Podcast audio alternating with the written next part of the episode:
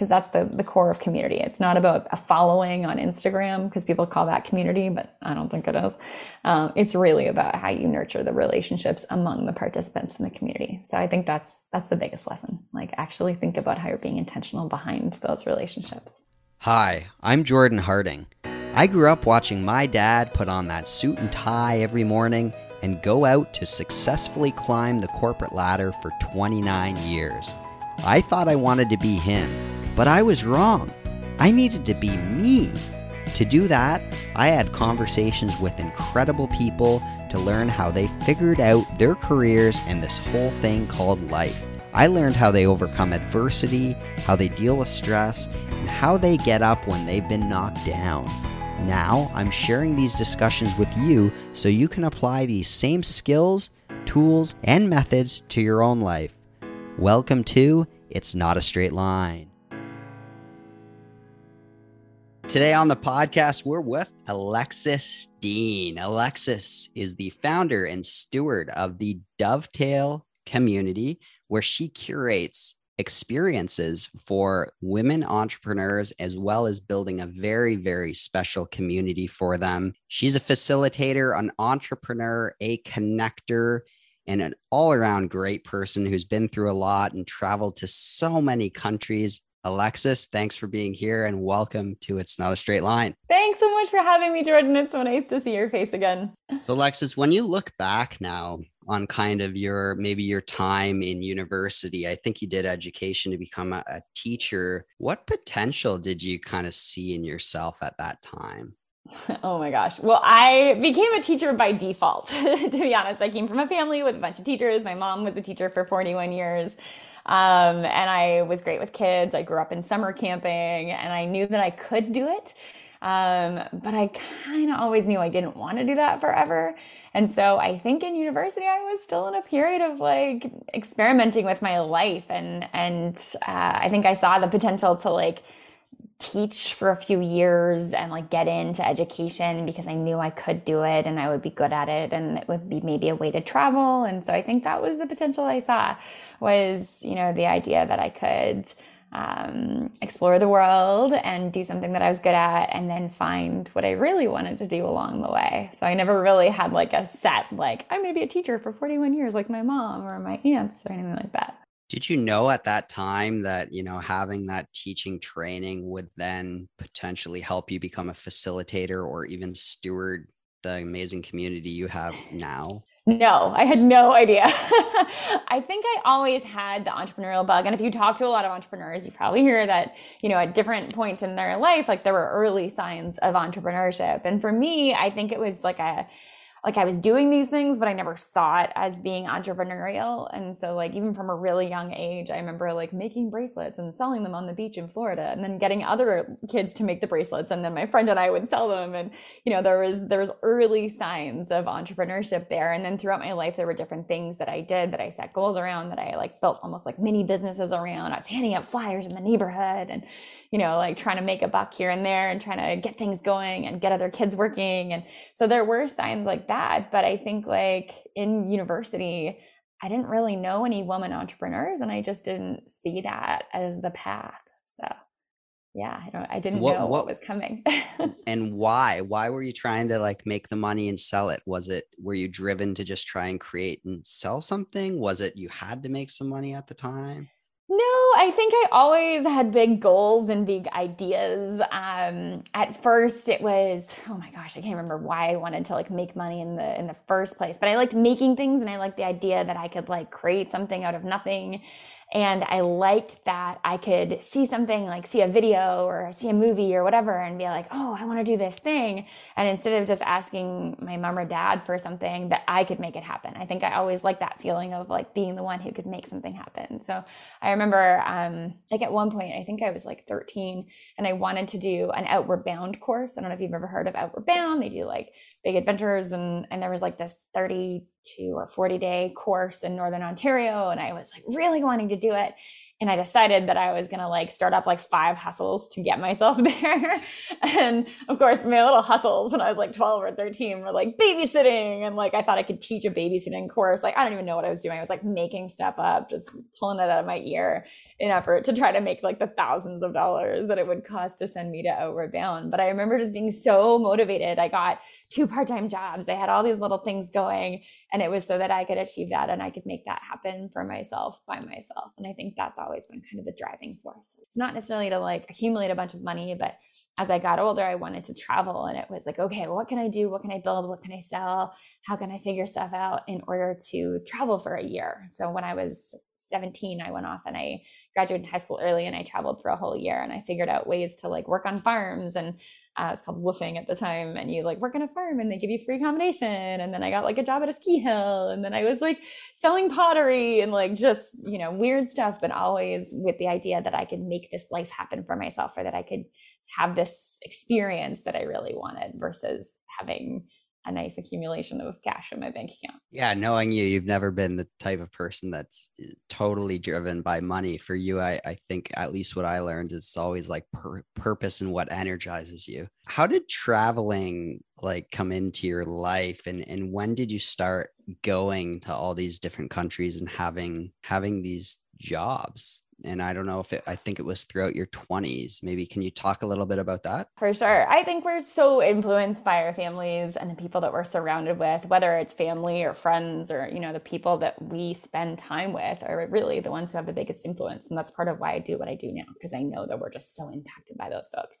And so for me like my dad was a lifelong traveler. My parents traveled a lot when i was growing up I spent time, I was really, really lucky. My dad was um, working in Europe. And so we spent time from a young age in Europe and then traveled in the summers and took vacations as a family. So I was really, really lucky to have that influence. And then that just really stuck with me. This idea that you could travel around the world and have friends in different countries and, and learn things and um, and being part of a family that did that really made it seem more possible for myself. And so I spent I'd say like over 12 years uh, through my 20s, mostly in my early 30s, working and living all over the world. And again, it wasn't because I like wanted to accumulate like a lot of wealth or anything. It was just because I wanted to explore and I, I, wanted to see things and meet people and learn. And, you know, lifelong learning has always been one of my core values. And there are just, I mean, no limit to what you can learn when you're living in, in countries where you get lost every time you walk out your front door, or, you know, when you're not even close to being able to speak Mandarin and you're living in China and going to rural areas. I mean, there's, yeah, just so many opportunities to figure things out. And as you're learning about the world, of course, you're learning about yourself too. Why I always talk to young people about travel because it's not just learning about the world, it's learning about you and what you really want and the way that you can impact people. I think that's a message, right? If any young people are listening to this or in university or in your 20s, what would your be advice to them be about travel? Or if they're scared of of going and living somewhere else? Yeah, well, it's a very different time now too. So I don't blame young people from for being a little bit weary, perhaps. Um, but I think there are also a lot of places in the world that are safer than others right now. It's not the best time to be visiting China or Russia, but um, certainly there's lots of other countries in the world and lots of parts of the world that are more open and um, I think it's just such an incredible opportunity to learn and to experience the world from another perspective. You know, there's so much more beyond what we see every day and what we see around us where we live and what we see in our media and just the worldviews and the perspectives and just an understanding of humanity is is so much better when you get to live in it. So I encourage like every young person I know to try to spend some time living in other places, not just traveling, but also like immersing yourself. Like if you can go and do a farm stay, like go and work on a farm in a rural village somewhere cool in the world, or go and do a homestay, even though it might not be as cool because you're not gonna party all day. You're gonna live with the local family and like get to know their kids and their neighbors and like be part of the community and really experience life from their their home and their worldview. I've heard you speak about it and you speak about these incredible things you did while you were traveling, right? You, yeah. I think you said you, uh, what you were able to surf with pro surfers in Nicaragua and a lot of other places. You mentioned, I think you jumped out of a plane five times at 10,000 feet over New Zealand. Yeah. what were some of those that stood out to you during that time uh, in your uh, life? Oh my gosh all of them. I think I was a little bit more of a Yahoo in my young age, but I haven't read. I heard this about this book called like A Year of Yes or something, and I, I have it on my reading list, but I feel like that was my life for a long time, if someone suggested, like, hey, do you want to go here? Do you want to try this? Or like I would read about something and be like, yes, I'm going to do that. Yes, that sounds awesome. So it was like I was living in this little town in New Zealand and somebody literally walked in the front door. My friend was working at this little hostel that I had stayed at when I first moved there. So I was hanging out with him and somebody walked in and it was like a little house. And he walked in, he was like, Do you guys want to go skydiving? And my friend looked and I looked at each other and I was like, Yeah. And he was like, We're doing a course. It's like you're gonna do five or seven jumps or something and and in this two weekend period and I was like for sure like why not and that was basically like any opportunity like that that came up it was you know do you want to do a stopover on your way to Australia in uh, Indonesia and hey there's this crazy jungle thing that this guy is trying to build do you want to go there yeah let's do that like it was just always saying yes to the the big adventure the new idea or the thing that scared me I think that's always been it. If I'm a little bit scared by something, then I feel like I want to try it. I want to do it because I know that it's going to help me grow or learn or evolve or kind of push myself to to see what's possible. So so definitely there's no question you're you're an adventurous person, but I gotta ask, did some of those experiences scare the shit out of you? Like oh jumping oh out of gosh, a plane, yeah. or were you like, yeah, I, I just would love to do that? yeah, so does so many things. I mean, jumping out of a plane, there was an accident. The, the woman that went before me, and I will tell you that story, but I have to say, like that, there, she had an accident, and I, we thought she was dead, and they still made me go. That was a little bonkers. I'm not going to throw the name of the skydiving company out there, but um, not sure I would send my own family to them. Um, but I think like all of these experiences, from the skydiving to other things I've done, to starting a business, to um, putting myself out there and, and calling random really successful women to come together and to dovetail, like doing all these things totally scare the crap out of me, but that's why they're so rewarding. And I think it's really easy to like get stuck in comfort.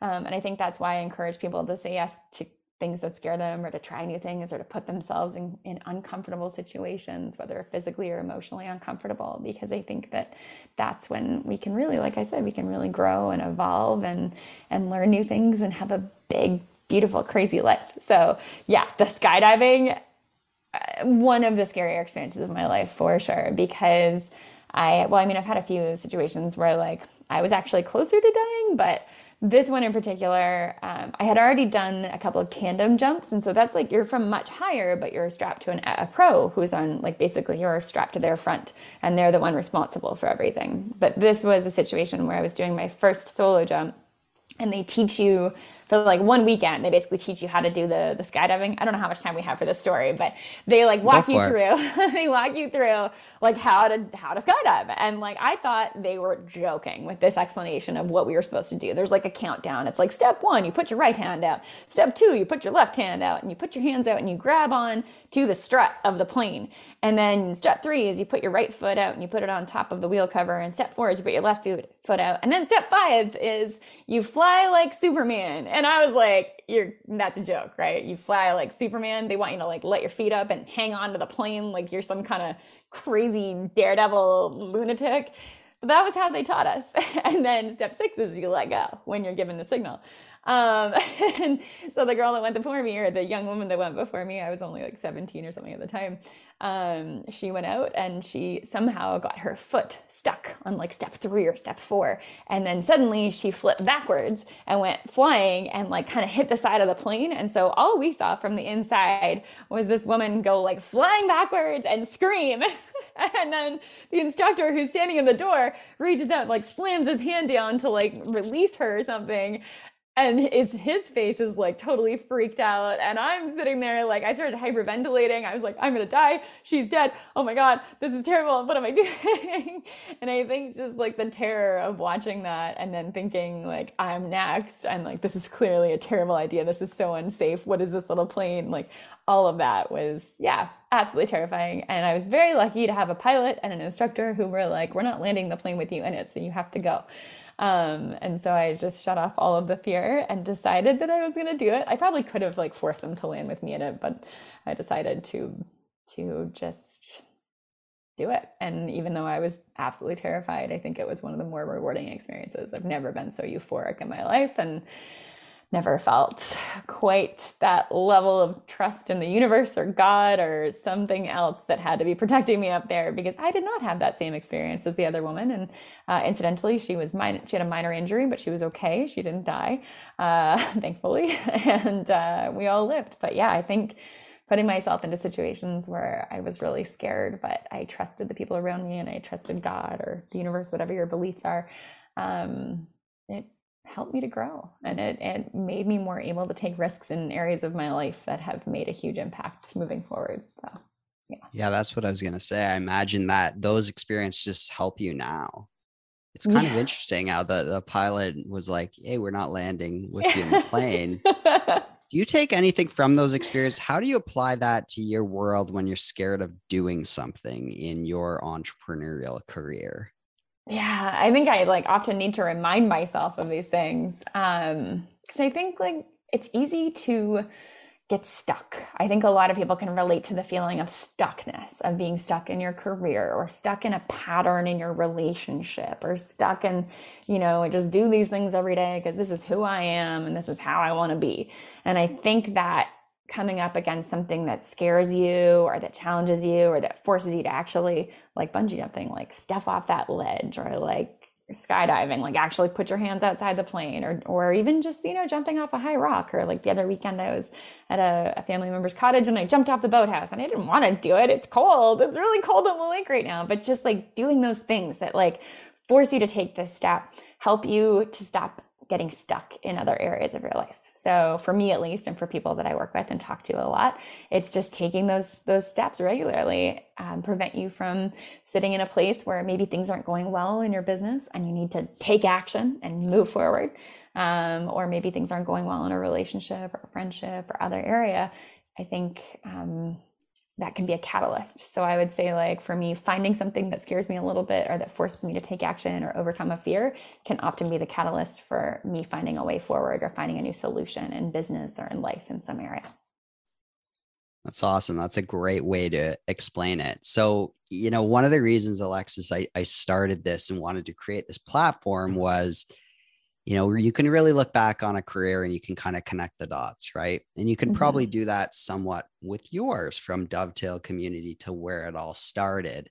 Totally. Um, it's also for me it's about happiness and purpose because there's so many people that just walk around every day and i think they go into their jobs and it, it's a it's a struggle for 35 years. And of course you know i'm talking about a certain subset of the population right? Because there's a lot of people that uh, you know have to put food on the table and you know i i commend everyone who's doing that but mm-hmm. what about you? You know you you have this amazing speech you did a speaker slam on youtube that you know i watched last night um, and I, I recommend everybody take a look at it. I'll put it in the show notes. But you have this amazing quote about happiness and and the moments you were waiting to change. Can we can we speak a little bit about that Totally. Yeah. There was a theme that night that we had to speak on. So the theme was the moment that changed your life uh, or the catalyst for change. And in that talk, um, it's been edited quite a few times. If you watch the Goalcast version, that has the most views. It's also the one that they made me re-record the ending because they didn't want me talking about my business. Um, unfortunately, 13 million views. I really wish I could have been talking about my business. but um, I spoke about how it's not about just one moment. And I think that a lot of us, and for myself included, I was looking for a moment when, you know, that change would happen for me. I would suddenly know exactly what I wanted to do with my life or exactly where I wanted to live. Or I would suddenly like have some kind of epiphany that, you know, I would be like doing something like swimming with alligators and, and that would signify something. And I would, I would suddenly know like, oh, I meant to live in Borneo and do something with my life. Um, and I think that things changed for me when I stopped waiting for that one moment. Um, and that's, you know, something that I talked about in that talk and that I've talked about since then. And I think um, since that talk, I've, I've spoken more on the topic of home and finding home in ourselves. And I think that for a long time, I was seeking moments, I was seeking external things to help me feel at home, to help me feel like I had found my way or found my place. And eventually, what I found was home wasn't any of those things or any of those places or any of the other people in my life. It was in me. And that as soon as I stopped looking for it elsewhere and trying to fill those those gaps in myself with other things, that I was able to live happily anywhere and to be happy in the things that I have been doing. And, you know, that's been a long, a long journey. um, but it certainly started with a lot of travel and some of the experiences that I talked about um, in that talk. And that talk, in particularly, I talked about uh, a 10 day silent meditation retreat that I had done. Um, and a lot of people who are listening have probably heard of Vipassana, which is like you can do a Vipassana retreat in Ontario. Highly re- encourage it and highly recommend it. Um, this was like Vipassana style, but it started with day zero, ends on day 12 or something. Uh, it's a bit different. And I was in a monastery in southern Thailand in the jungle um, with monks, and you sleep on a concrete pad, and there are like tons of insects, and it's like 40 degrees Celsius, and it's a little bit different because it's fasted. You don't get like nice food and stuff. Um, and it was hugely transformative in that experience of like looking for a moment because that too i think when i went into that experience i was hoping like okay it's going to transform me. I'm going to do this retreat and i'm going to come out and i'll suddenly know like here's a moment that's going to change my life. And i came out at the end of that retreat that end of that experience and i found that there wasn't you know some divine entity telling me what to do with my life but i felt at peace and at home in myself and it took me a few more years to really figure out what that was um, but I think that was the beginning of a catalyst. And yet another experience where I'd never meditated a day in my life before I did that. I was totally scared to go and sit with a bunch of monks and sit there and meditate for like 12 hours a day in the jungle and get eaten by bugs. But I did it and it was maybe the most rewarding or one of the most rewarding things that I've I've pushed myself to do. You kind of in in a happy, nice way, you kind of blew your last day of silent meditation, didn't you? Uh, yes. yeah. so, and it's not like anyone's like, I'm just like, kidding. Nobody would give you a hard time, for no, that. She's broken it. But um, there was like a moment with a firefly, and uh, I hadn't seen a firefly in a really long time. And my dad had passed a couple of years prior to this. And I think part of me looking for home was like trying to find a place where I felt like at peace with all of all of what had happened in my life and losing him was really impactful. And so there was this final night at the meditation retreat um, there was a firefly that like flew up right in front of me and it was super weird because I, I didn't even know there were fireflies in thailand and it flew up right in front of me and i stuck my finger out and it landed on my finger and i said dad um, and that was pretty much the end of the silence for me um, and although at the time, like in that talk, I said it wasn't him, I've had a lot of people try to convince me that it was. And part of me thinks maybe it was just like that little sign from him. And in the time since then, I felt like, oh, maybe that was a little, a little dad moment. I still haven't seen a firefly since then. And I've certainly never had one land on me, but uh, yeah, yeah kind of killed That's my so silence. Unique. I've, I've, never had a firefly land on me. That's so unique. No, and, and maybe it maybe it was him. So, what got you into starting starting a business and being an entrepreneur? Like you started Dovetail Team Building, mm-hmm. and you know I want to get to what it's become now and and the incredible community you've built now. But what was that step for you to be like, hey, I'm just going at it on my own and I'm getting out of my own way? Yeah, and I think that's it. You're like you you hit the nail on the head. Getting out of my own way, going at it on my own, even if people aren't on board, even if people don't understand, even if people are like, you should go back and be a teacher because that's a stable career. Um, for me, it was the end of that retreat. I came off the the end of that um, retreat in Thailand. I had been based in Thailand, working for a nonprofit there. Uh, and I knew that I couldn't keep doing what I had been doing prior to that and, and working the way I'd been working. And I knew that I wanted to come back to Canada. And I didn't have a job lined up and I didn't want to teach in a regular classroom in Canada. Um, and I happened to have some good connections in the corporate world. Uh, in Canada. And I thought, you know, I am going to give this a fair shot. I'm just going to come home. I'm going to put together some programs that I think will sell uh, to some of these corporate groups. I'm going to reach out to my contacts. I'm going to get some help. So I was really lucky. I joined CSI, the Center for Social Innovation in Toronto, and I had a great mentor um, who helped me, Mike Bursick, still friends, and uh, helped me kind of just put together like, how do you even make a business plan and, and how, how do you register a business? And I just asked people for help and admitted I had no idea what I was doing. And, and I got lucky with that support. Um, and I think the biggest thing was just feeling the conviction that I could do it and that even if it didn't work out perfectly that i would figure out the next step and i would find my way. And i didn't know like i had no idea what it was going to become or where it was going to go but i i had faith in myself that i could give it a fair try give it a fair shot. And so i did. And that was almost eight years ago. Um, and I spent the first couple years like totally lost you know started growing the team with bringing in like random friends as facilitators at first and trying to find people who had any experience doing this stuff. And i had you know because you ended up doing some consulting and sales for us because i had no idea how to do corporate sales. You know i'd been a school teacher so i was like what business am i you know doing corporate sales? And i just yeah surrounded myself with people who knew more than me. And i think that's always been what it's about is is finding those people that know more than you that you can learn from, that want to help you, that you can help in some way, um, and finding a way to serve them and allow them to help you too. Because I think that's where people are are so focused on like, well, I want to help everybody else, but it's okay for you to ask for help too. Um, so yeah, that was that was the beginning, and and the evolution has been pretty massive since back then. But and I, I think that that last point you made really does move right into the transition well. You know, it's a lot of people I'm sure feel alone as an entrepreneur or they don't feel the need to help, ask help. Like you just said, I think that's great advice. Mm-hmm. Whatever you're doing, right? You can ask help. People are willing to help. And if they're not, maybe they're not the right person for you at that exactly. time in your life, right?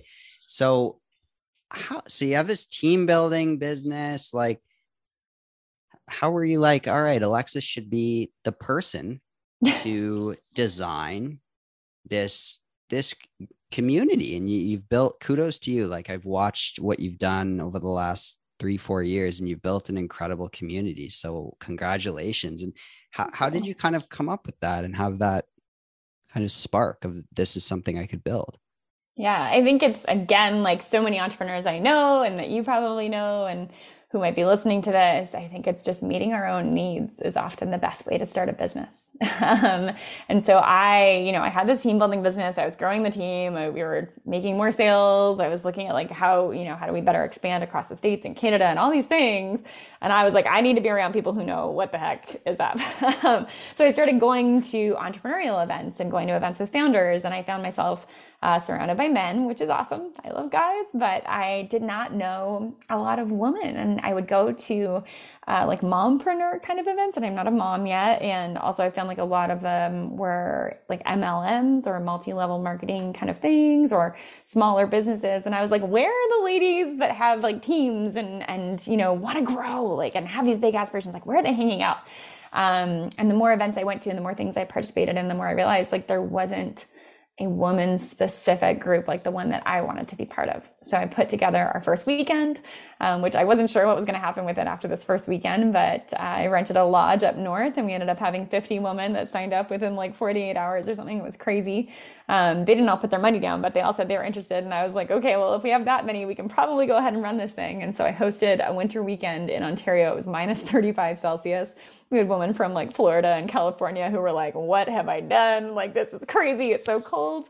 But it was a beautiful weekend and an amazing lodge. And we had like some uh, outdoor adventure activities. And then we had some masterminding and roundtables. And it was just, I think, really what a lot of women needed. And that was how Dovetail started. At the end of it, they turned to me and said, you know, what are we doing next? And there was a woman that owned a winery and she was like, "Oh, we should have like a vineyard weekend. Why don't you come to the winery?" So we planned to pop up there, and then another couple women from New York were like, "Why don't you come to New York?" So we did another weekend there, and then our women on the West Coast were like, "We feel like everything's happening on the East Coast. Let's do something out here." So we went and rented a lodge out there and had another 50 woman summit, and um, that was the beginning. And then we had a lot more women interested.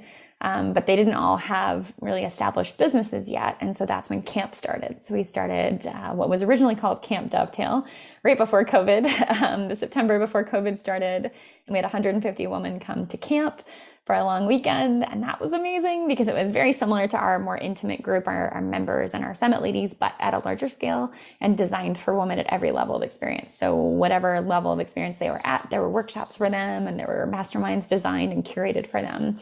Um, and that's still where things are today. It's it's really just evolved from me wanting to surround myself with women who are wildly generous and wildly supportive and um, lifelong learning and, and who want to share and who want to learn and who don't believe that um, there is competition among us, who believe that there's space and, and room for all of us to succeed and that there doesn't have to just be one spot at a table for a woman, but every spot can be filled by a woman. so. And I think what's cool too is I, I think if you still do, you design it as kind of a pitch free environment. Yes, mm-hmm. that's one of our core values and uh, and one of our kind of guiding rules of our community is that we don't pitch. We don't need to. I think when yeah. you build relationships with people and you show up in the spirit of generosity, people end up working together, which is always yes. a goal yes. too.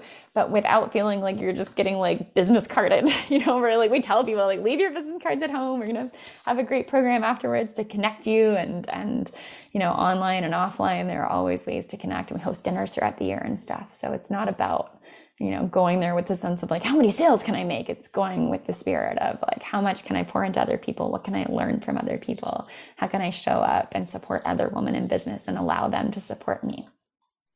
Yeah, I think I that's great because you know every we're all human, right? No one no one likes those things where you just go and right away it's like, hey, here's yeah. my business card. If business yeah. cards still exist now, I don't know where mine are, but uh, that's cool. So is it mainly like the Dovetail Summit and then Camp Dovetail?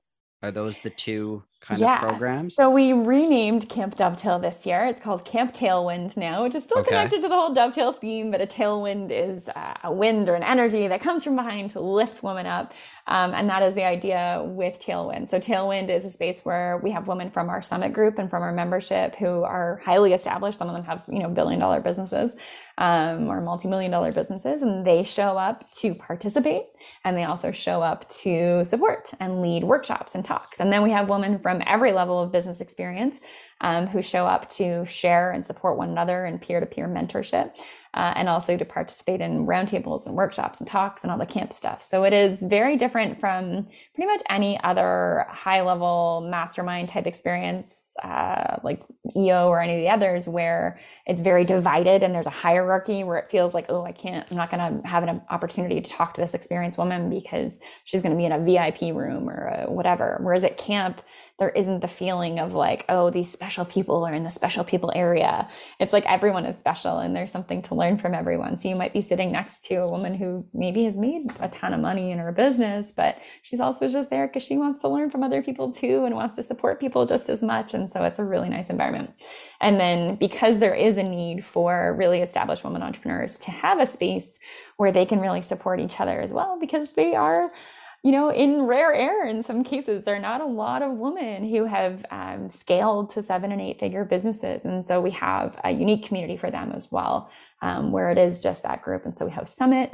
Uh, and in the fall, we're reopening our membership for that group. And that is really designed to be something comparable to like there's a YPO or WPO or the high level EO type groups, but really designed around peer to peer mentorship and support versus uh, one guru in the room because that would not be me, not a guru.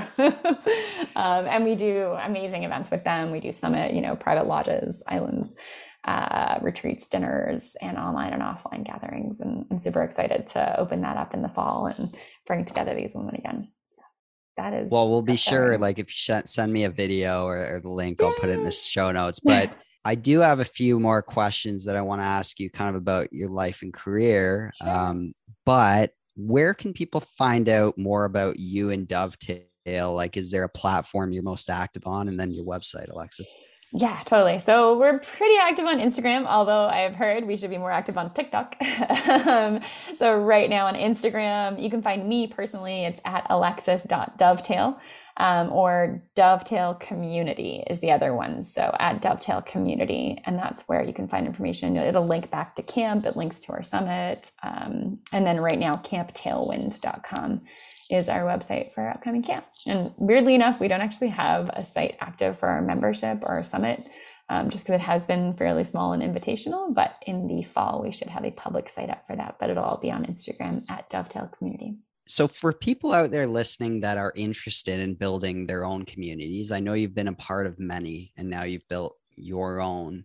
Yeah. Of course as we said before like you know it, it's not all about the money for you but you definitely have to monetize this to sustain your life and grow what what are some of the learnings you've learned about growing a community? And i've heard you say things before like people wanted to plan something else and at first you're like oh they're going to just go do that. But it does seem like you've remained and dovetails remained not in a self-centered way at all but y- you know people come back and and they're attracted to what you're doing. Oh gosh there are so many opportunities to build cool communities and i love talking to other community leaders and people who want to start communities. So if anyone's listening and they're like i've been trying to start this community around whatever it might be i would love to talk um, one of the women in my community actually has a community, a global community of knitters. She's a, a knitting, oh. like, you know, crochet knitting, that kind of thing.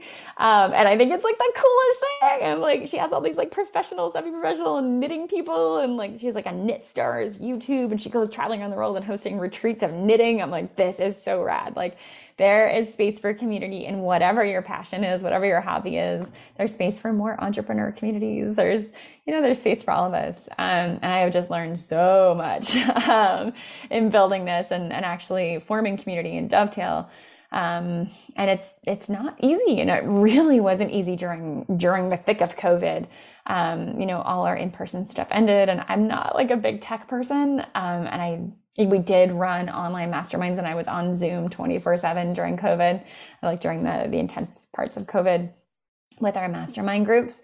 Um, but I think that the biggest lesson that I have learned is uh, the intentional curation and the intentional facilitation. Community doesn't just happen. Like I actually had a friend of mine who's part of our community. She was at a yoga retreat a couple weeks ago, and she was like, "I feel so badly for this woman. She brought together all these awesome, awesome women for this yoga retreat, but there's no facilitation and there's no intentionality there's no guidance and it's like she thought she could just kind of put them in a room and that it, it would happen and you know i know because i'm lucky enough to come from a facilitation and education background I, I know you actually have to do more than that. You can't just put people in a room or put them together in a slack group and i'm i am guilty of not being a good online moderator in that way. But i think it's important and for anyone who's planning to try to build a community it's really important to recognize you actually have to facilitate and guide some of the conversation and nurture those relationships and you know ask good questions and have them answer them together. And it might feel a little cheesy at first or whatever but that's actually how people connect and and get outside of themselves and actually learn to support each other because that's the the core of community. It's not about a following on instagram because people call that community but i don't think it is. Um, it's really about how you nurture the relationships among the participants in the community. So i think that's that's the biggest lesson like actually think about how you're being intentional behind those relationships. That's great I might might hit you up to talk about communities. And I'd love to. as Dovetail continues to grow and this grows, we could do this in person next time. And then we're not on Zoom. Yeah. Um, what about like uh, you know, it's not a straight line, you know, you've mentioned, I think, before not feeling enough at times. Two episodes ago, I spoke with Mark Drager about, you know, not feeling enough Uh, you know he's got a big youtube following now. He's got his own podcast. And it was amazing just to look at the business he built and think that he woke up every day not feeling enough. Is there a challenge you went through where you learned something that you can share? And is there something you do to help you stay maybe regulate regulate stress pressure mental just physique I think there is like an epidemic of people not feeling like enough. And I don't know if it's like related to our social media usage or, or what it is. Um, we're all comparing each other all the time and thinking there's a, we're not enough. There's not enough. There's scarcity. So there's, you know, there's not enough space for myself and this other business to exist. We're too similar, you know? Um, and I think there's a lot of that, especially among, unfortunately, among women, but also just among all humans. Um, and personally, I struggle with it too. I, I think um, growing up in a society where women are judged based on appearances and on weight and all those things, you know, I was a teenage girl once too. And, and even through my 20s and my 30s, I struggled with feeling like, oh, I'm not pretty enough to be successful, or I'm not thin enough to be whatever, or I'm not, ugh, like, whatever it might be, smart enough to manage this, or I don't have enough of experience to do X, Y, Z. And I think the biggest change, and it's, I feel like it's almost a cliche at this point, but the thing that has helped me the most is meditation.